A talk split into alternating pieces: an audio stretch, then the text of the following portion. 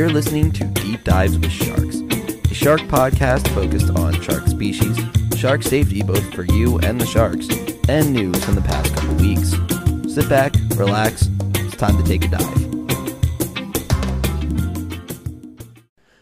Hello, and welcome back to another episode of Deep Dives with Sharks. I am once again your host. My name is Alex, and this week we're going to be a little bit different. So, first of all, we actually have two episodes this week. Uh, this is the second one, so I did actually keep up on the promise of making that second episode, which kind of surprising as I do usually forget to do things. But also, we're going to be starting out this week with a question. Now, this is the first question we've gotten so far on the podcast, so I was very excited to answer this one. And this one came in from Michaela, who is a real homie. Uh, she actually is very supportive of myself and her boyfriend's addiction to hockey, so I do very much appreciate that. But she also asked which shark would be the best one to ride.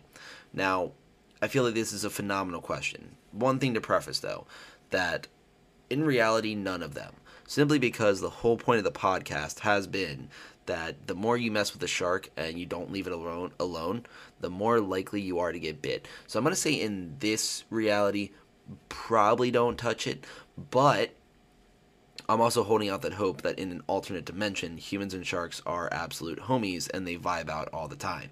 So, I'm feeling like if we can go to that dimension, because you know, alternate dimension theory, the sky's the limit. There's a dimension for everything. So I, I can hold out for hope on that.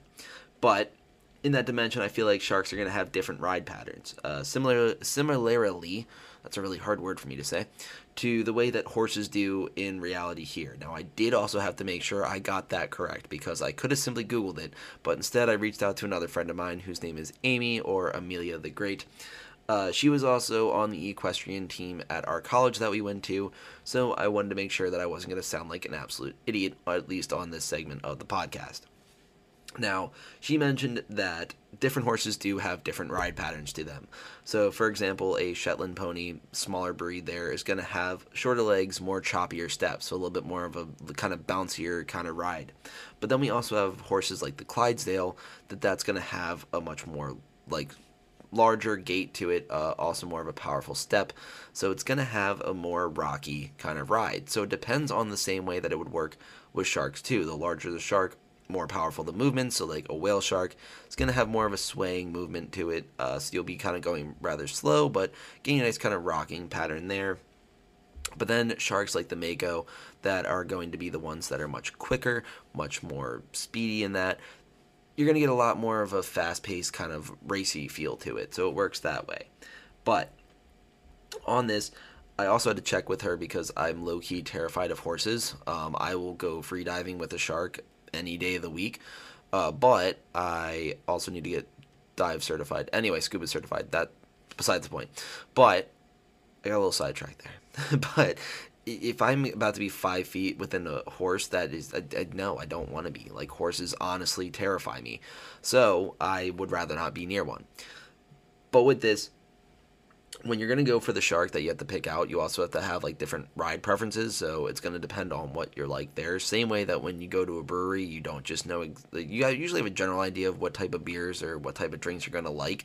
But it's also good to have a more open mind there, trying to figure out which one you have to do. You can't just blindly go in and pick a beer, same way you shouldn't just blindly blindly go in and just pick a shark to ride, you know? Got to figure that out. So test drive your sharks, moral of the story as well. But on this, I feel like it's going to depend on a person by person basis. Now, there are a lot of factors at play here, so the type of ride is one of them. But I also say the cool factor because you could get a really nice, smooth ride out of a 1980 Honda Civic, but sometimes you just don't want to be seen in a 1980 Honda Civic. Now, this is no shot at Honda Civics. They they're good cars. I just don't drive one. But with that being said, if you're looking for like a really cool shark to ride, I mean, hammerhead, bull shark, great white. Uh, you also have the. Uh, oh, there's so many great ones you can name here. Uh, but pretty much any of them. I mean, I'm biased, but you get those really popular types of sharks.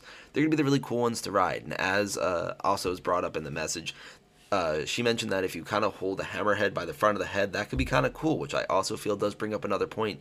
Where would you sit on the shark? Would you be sitting behind the dorsal fin? That's going to create more of a swaying motion too. Or would you be up on the front, more of a kind of better for speed at that point. Kind of helps to get lower, more aerodynamic. There we go. That's the word I was looking for. But on this, you're going to have those different ranges there, so making sure that that is at play too. But I'd say personally for me, I think the Silky Shark would be the one that I would probably most likely go with. A very agile type of shark, and also the star of the second episode that we did here, which also for some reason has the least amount of plays, which I'm not quite understanding why, but you know, probably not one of the most popular sharks that I've done. So, not surprised there, but definitely one that if you guys want to learn more about silky sharks, it's right there. Feel free to have a listen if you'd like to, or if not, I won't be offended. I am once again very happy to have you guys here. But that is what I have to say about that. I got very sidetracked during that segment, but no worries if you guys, of course, want to send any more questions, anything like that. Send them over at Deep Dives with Sharks on Instagram. I am more than happy to read them and also reply back. But going into this week's suggestion, this came from the Boyo brand. Now, this man has carried me through many Apex games. I don't know how he puts up with uh, all the different stuff that I put him through. It's absolutely amazing. I mean, half the time we're sitting there wondering what the hell's going on. But he brought up a great point that it is, in fact, spooky season, and we ought to do a spooky shark. So, this week, we're going with the Goblin Shark for the Halloween themed bonus episode. Do you feel spooky yet? But now this is going to be the first of the alien sharks that we do, or deep sea sharks that we are actually talking about on this podcast. There's many upon many of them. Uh, usually they are referred to as alien sharks because of how little we interact with them and how otherworldly they tend to look. But they're actually a lot larger than I initially thought. Because uh, looking at video and everything like that, I initially only thought they were about three feet long. They're actually 3 to 4 meters long, which makes it about 10 to 13 feet. So I was only off by 10 feet, which for those of you that are in the metric system is a lot of feet. So it's not a small number. But they can grow much larger, as in the year 2000, there's a 20 foot specimen or 6 meter long. I almost said 6 foot meter, that's not right. 6 meter long specimen, so they can get really big. Now, they're also known as benthic creatures, meaning that they live around 100 meters or 330 feet, but also goes down much deeper to over 1,300 meters or 4,270 feet. So they go very, very deep here. The distribution is actually wild as well. I initially thought they were only found around Japan, as Japan is known for having a large variety of alien sharks. That's usually where they stay, especially in those deeper waters right outside of Tokyo. But although they are there, goblin sharks are also found around the coast of southern California, center of the Gulf of Mexico, southern Australia, eastern coast of Europe, all across the coast of Africa, and the east east side of South America. So they're going to be pretty much all over the world. It's absolutely insane. Now, they're currently listed under least concern when it comes to species vulnerability, as humans can't get to them as easily, so they're not really caught as bycatch or hunted for their meat or fins. Uh, another spooky type of shark that I was really considering doing for this week was also the ghost shark, which is another favorite of mine. It's also listed under least concern, which I learned earlier today, so that makes me actually really excited. As I did mention earlier in a couple episodes, that many of these sharks are going to be listed as vulnerable, threatened, or endangered because of how often humans interact with them, hunt them for their meat, uh, especially in the shark finning trade. But thankfully, alien sharks are usually excluded from that simply because of how weird they look. Uh, so people can't really tell what fin they're eating in that sense or anything like that. So it tends to be one that aren't really picked that often. Now, it does have some very distinguishable features, uh, being, first of all, its long, flat snout that is going to be a little bit more proportionate as they get older, meaning that they usually grow into it, which is kind of cute. Now, with this, usually you'll see that nice long snout, and then you'll see their mouth hidden a bit back. But in that mouth there, they're going to have protruding teeth. Now, this is very similar to the mako that we talked about earlier this week, but the difference is that both their upper and lower teeth protrude out of their mouth, rather than the just lower teeth that you would typically see in the mako shark. Their teeth are also long and narrow, which is very good for quick strikes, strikes in catching prey, and the teeth are more narrow when it's in the middle of their jaw compared to the more wider ones on the outside of the jaw. So they're going to be more flat, kind of similar to what we've talked about in the past, but not quite any of them are triangular. They're all very narrow, but a little bit wider towards the outsides of their mouth. Their body is also described as flabby. I feel like that's a very rude statement to make, though. The blobfish is also called a very flabby fish, but they're also another deep sea fish. And when taken out of the proper f- pressure, they tend to deflate. And it, it's kind of a messed up name because if you see a blobfish at the right pressure, they look pretty normal. But then when you see them outside, they look like that sad face, you know? Like if you know that fish that I'm talking about. If not, definitely give it a Google. You, you're not going to be disappointed. You're probably going to be like, oh, that's neat. But otherwise, if you got the time, definitely do it. But I feel like at the same time, if anyone ever calls you flabby, you can just tell them you're under the wrong pressure and then probably just punch them right after for being really judgmental and rude. So I feel like it's fair. But goblin sharks are also said to have very rough denticles around their body, even in comparison to other sharks. Now, this means that their skin is incredibly rough, as I mentioned in other episodes as well.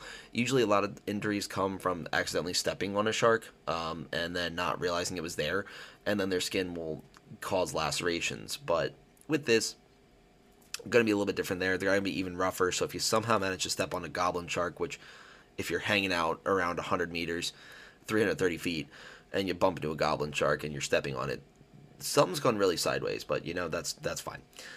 Now they're usually pinkish in color or tan due to how many blood vessel vessels are visible under their skin. So their color will change a little bit there. It also will darken with age as when they're young, they're almost completely white, and then they'll get a little bit darker as time goes on, either getting those colors we mentioned earlier, so that pinkish or that tan. They eat mostly crustaceans, cephalopods, and deep sea fish, such as dragonfish and rat tails. Uh, they also hunt by striking their jaws forward to catch prey. Their jaws can extend 3 inches out from their face to help catch prey in an ambush type of attack. Another thing to mention that did get brought up I always mention when it's coming to the shark safety side about how much I want to say shark bites rather than attacks, and that is simply because an attack comes from malice behind it. Now, when a shark usually bites a human, they're not going after a human. Typically, they're usually going to try to figure out what it is, or they're going for the fish around them, and then they accidentally catch the person there. Now, when it comes to hunting other fish, there's a lot of malice behind that. They are aiming to eat that fish. That is a pretty mean event, especially for the fish involved. So that one is technically an attack because they're aiming to eat that fish. So a little bit of clarification there. But in the case of someone being bitten by a shark, is going to be a bite. In the case of a shark eating, it's hunting or it is going to attack. Same way that a tiger would attack. What the hell does a tiger eat? No, we're gonna go with a different cat. A lion would attack a gazelle. There we go. Let's watch some lion expert tell me I'm wrong. But I'm really glad I go outside of my uh, ex- area of fake expertise. It's all fine. Which, once again, I don't have a degree in shark sciences or anything like that. I'd like to say I just am a shark fanatic, as it works. But this is going off the rails. It's fine. Now, with this, these sharks also have a very uh, rarely interact with humans just because of the depths that they live at. As I just mentioned, they're going to be around 300 meter, or sorry, yeah, 300 meters works, but 100 meters as well, 330 feet. So somewhere in that range, it's going to be right around there. So typically, people aren't diving down that deep. If they are, it's usually for a very specific reason, and if it's not to see goblin sharks, usually they're not going to find goblin sharks there. But the first time that the goblin shark was seen uh, doing that attack motion of its jaws, the striking motion, was initially captured on camera on 2008 and then again in 2011. So it's still very new uh, compared to all the knowledge that we have on all the other species of sharks. Now, on this one as well, they're also not very fast, but they are very buoyant. So they're able to drift through the water with very minimal movement making them harder to detect, harder to detect by their prey. So because they can move more stealthily throughout the water and especially in an area where there's not a lot of light, so they rely on so many other senses, the least they can be detected, the better. So if they don't have to move a whole lot and they can go with either the current or the little motion that they did and just kind of float for a while, that's going to be incredibly helpful. And they are known as ambush predators because of that strike motion of their jaw but there were a few attempts to keep them in aquariums, although both had failed. Uh, the first one was in an aquarium where it was able to survive for a week over in Japan, and then unfortunately it did die shortly after. And then the other one, they were trying to keep it at a university to see if it would survive there, which that one only survived two days. There were no other attempts after that, so this one most likely is not going to be kept in captivity or attempted to be kept in captivity really anytime soon. Now, that's what we have for our first alien shark. Uh, they're also the first not listed as vulnerable or threatened or endangered to extinction sharks. That's pretty exciting. But of course, I am very open for more suggestions, uh, any recommendations or requests. So please do send those over to Deep Dives with Sharks. And of course, we are now going to move on to the shark safety portion of the podcast. This week, I realized I kind of need to backtrack a little bit. I've told you all about how to tell what happens when, or how to avoid sharks when swimming, uh, what to do if someone gets bitten by a shark, everything like that. But I've never actually talked about how to tell if there might be a shark nearby, which I feel is going to be pretty important. Now, this one I've gotten from different Shark Week programs and also just previous weeks of shark safety. Uh, there have been things that I've briefly mentioned, but never really brought it all together to kind of discuss what's a really good sign a shark isn't there and what's a really bad sign that there's a shark right next to you. Now, to get the very, very obvious ones out of the way, if you're not in water and you're nowhere near water, there's not going to be a shark near you. Also, if you can see a shark, there's a shark near you. Very easy there. Now, I feel like there's things that I wouldn't have to say, but also in the tour guide job that I do outside of this podcast, there are many, many times where I realize I've had to say things to people that I didn't think I'd have to. So those are the two very obvious ones. Now, from there, there if you're in a body of water, there's a chance there's a shark nearby. Now, mind you, I'm going to exclude a few here. Ponds, lakes, anything like that that is a closed body of water, there's a very low chance that there's a shark in there. Now, I'm only going to say a very low. I will not say impossible because once again, humans do some very crazy things. The only reason there'd be a shark in a pond or a lake or anything like that would be if for some reason someone put it there. The biggest lake in Maryland is Deep Creek Lake, out in the western side of Maryland, which is a six hour drive from Ocean City, which is going to be where the ocean is. The only other closest place that a shark could be from there would be in the Baltimore Harbor, which none of them are ever really going to be there. I don't think there's been a report of really any sharks going that far up the Chesapeake Bay. But even so, that's still a three hour drive. The odds that there's a shark in Deep Creek Lake right now are very low. Now, I promise the second I finish this podcast, I'm going to Google it and I can somehow I will lose my mind if I find out there's a shark in Deep Creek Lake. But the only reason that it should be there is if someone put it there itself. Now, also, there's no natural made lakes in Maryland. For some reason, all of them are man made, and I don't know why, but that's kind of neat as well. But with that, there should not be a shark in any of those bodies of water. So from there, you should be fine. You should be safe. I can't guarantee that nothing else in that pond, that uh, lake, is going to try to nibble on you, but I can pretty much tell you there's most likely, there's almost guaranteed not going to be a great white in any of those. Now, from there, it's going to be the same way that if you're in a body of water in the ocean, especially that there's probably going to be a shark there. Now, mind you, is it going to be right up next to you? Absolutely not. Is it going to even be visible? Probably not. As I mentioned in other episodes too, there's a good shot that you won't even know if a shark is around you, and that's usually a good thing because nine times out of ten, a shark's not going to do anything to you. You're not going to do anything to the shark. You're both going to hang out for a minute. You'll get out the water. They'll avoid you. End of story. You both will go home none the wiser. It's kind of the same deal that if you walk into someone's house they're going to see you, of course, but there's going to be a human there. That's just how life works. So you walk into a shark's house, there's probably going to be a shark there. But I wouldn't say there's a 100% chance that every single time you get into the ocean there's a shark nearby. Because, of course, the furthest that a human can really see out to the horizon is about three miles. Now, there's a good shot that there's not a shark within a three mile radius from where you are standing to the horizon. So, there could be a shark nearby. There could also not be a shark nearby. It just kind of depends on what is going on. So, for example, as well, if someone is chumming the water nearby, there could be a shark nearby, especially if they're going to go and eat that bait or if they're going to go ahead and go after any of the fish that are eating that bait.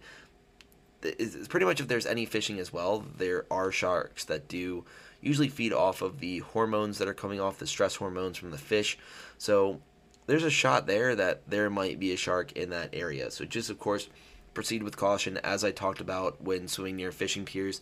You don't really want to do that too much or at least if you are, make sure that you're staying away from like down where the current's going. You want to be on the opposite side of that. A shark usually will not be swimming on the opposite side of the current So you're swimming down current from the fishing pier, just be careful.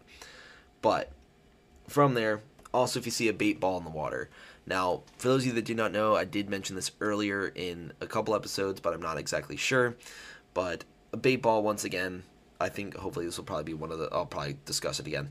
But a bait ball is simply just when a school of fish goes into a frenzy, especially near the surface, because they're being forced into a ball, either by uh, some type of predator, which I could go over a long list, which I will in a second. But with this, they're going to be forced into that frenzy, which causes them to freak out, panic, and try to go anywhere else but where the predator is, causing that little kind of boiling looking uh, surface, especially out in the ocean. And that usually means that there is some sort of predator hunting there. Now, that could be a shark. Now, one thing to distinguish, though, is that it could also be a dolphin. It could be a swordfish. It could be a marlin. It could be a tuna. So it could be quite a few different types of fish. And that list does not end there. There are many, many, many types of fish, uh, especially larger fish that are predatory that are going to go in and try to get stir up a bait ball, make it easier to hunt those fish there. Now, I will notice uh, or note as well that if there is a pod of dolphins nearby too, there's a very good shot that there's not a shark nearby, simply because sharks and dolphins don't like each other in the slightest. Now, sharks tend to eat dolphins, so dolphins have not become very fond of this. Same way that dolphins have figured out, because they're also highly intelligent creatures, that they can suffocate a shark. So if they simply grab it by the tail and swim backwards, they will be able to suffocate a shark. Which, if any dolphins are listening to this podcast and use this information to suffocate a shark, I'm no longer held liable. Don't take me to dolphin court.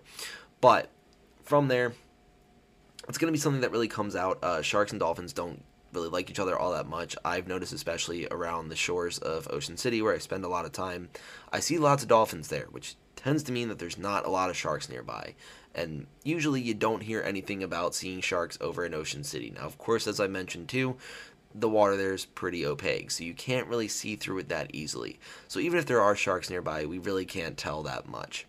But with that, you don't hear too too much about any people being bitten in Ocean City by sharks. I think everyone lost their mind a few years ago when there was a hammerhead in the area. It was a scalloped hammerhead. We get those all the time, but of course, whenever we see one, it's a pretty wild experience because we typically don't see any of the sharks that are actually in that area. But with this, that's really what I had for the shark safety this week. It's going to be just mostly still using your head. The safest place to be when you see a shark, uh, or even if you're afraid of getting bitten by a shark, is going to be out of the water.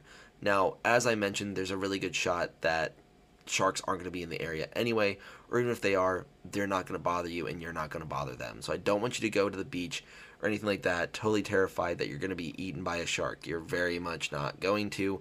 Very rarely it's going to happen. Probably not at all.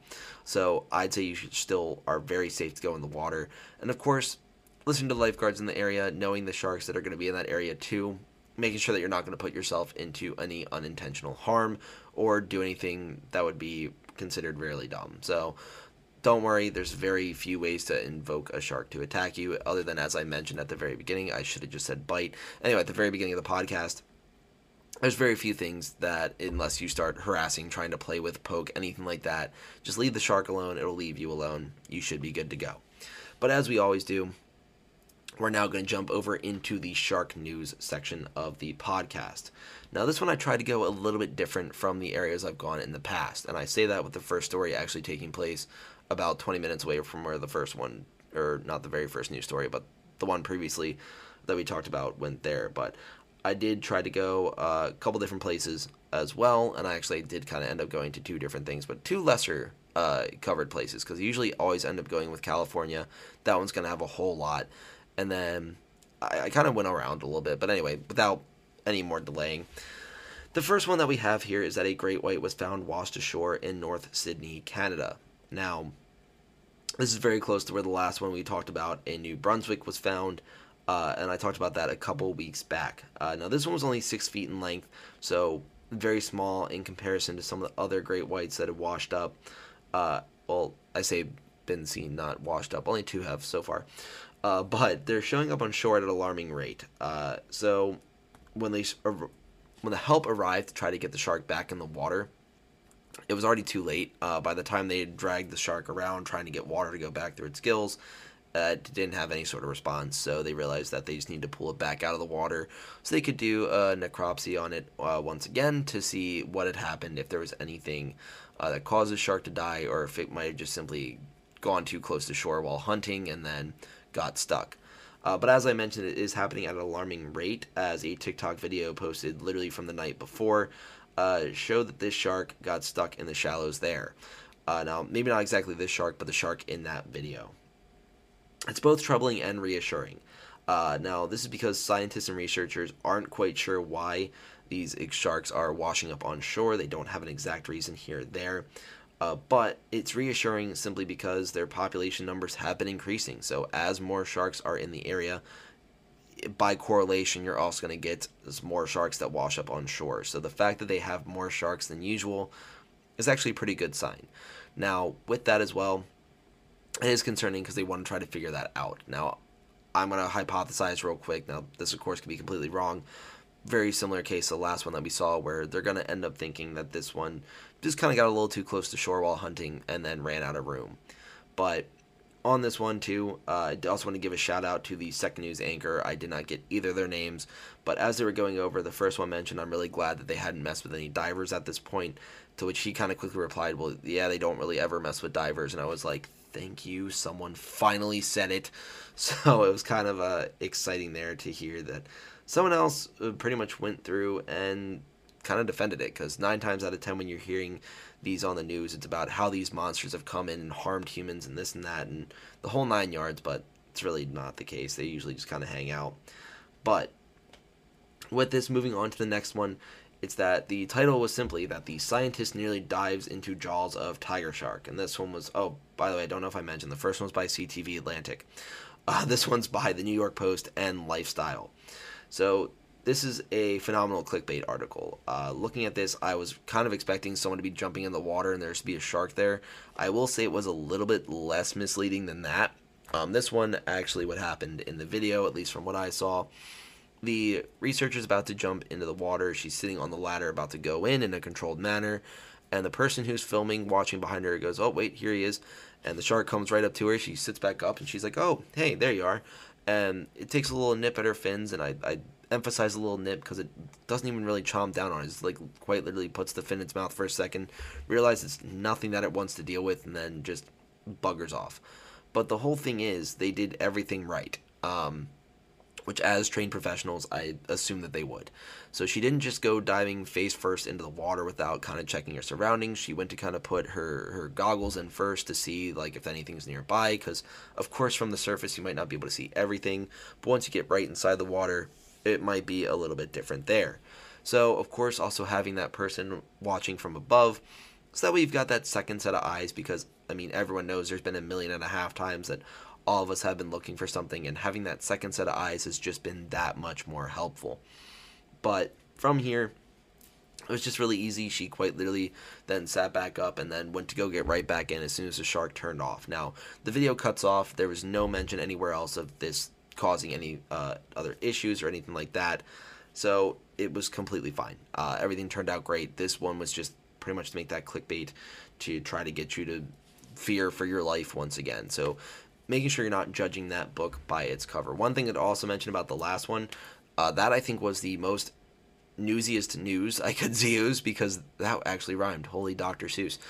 But it was the freshest news hot off the press uh, because at the time that I clicked on it, it had been posted 48 minutes before and there were not another there was not another article about it. So it worked pretty quick there. Uh, this one was, I believe, a few hours old, so still the same day. I think this is actually the most hot off the press news section I've ever done on this podcast.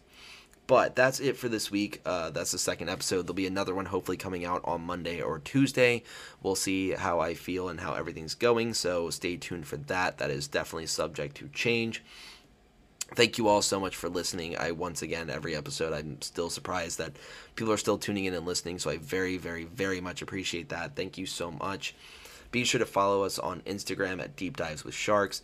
Best way to get any questions asked, any jokes that you want us to put on the the podcast uh, anything like that, just feel free to send it there. I'll promise I'll read it. I usually respond pretty quickly because my ADHD self can't stop staying off of uh, any social media.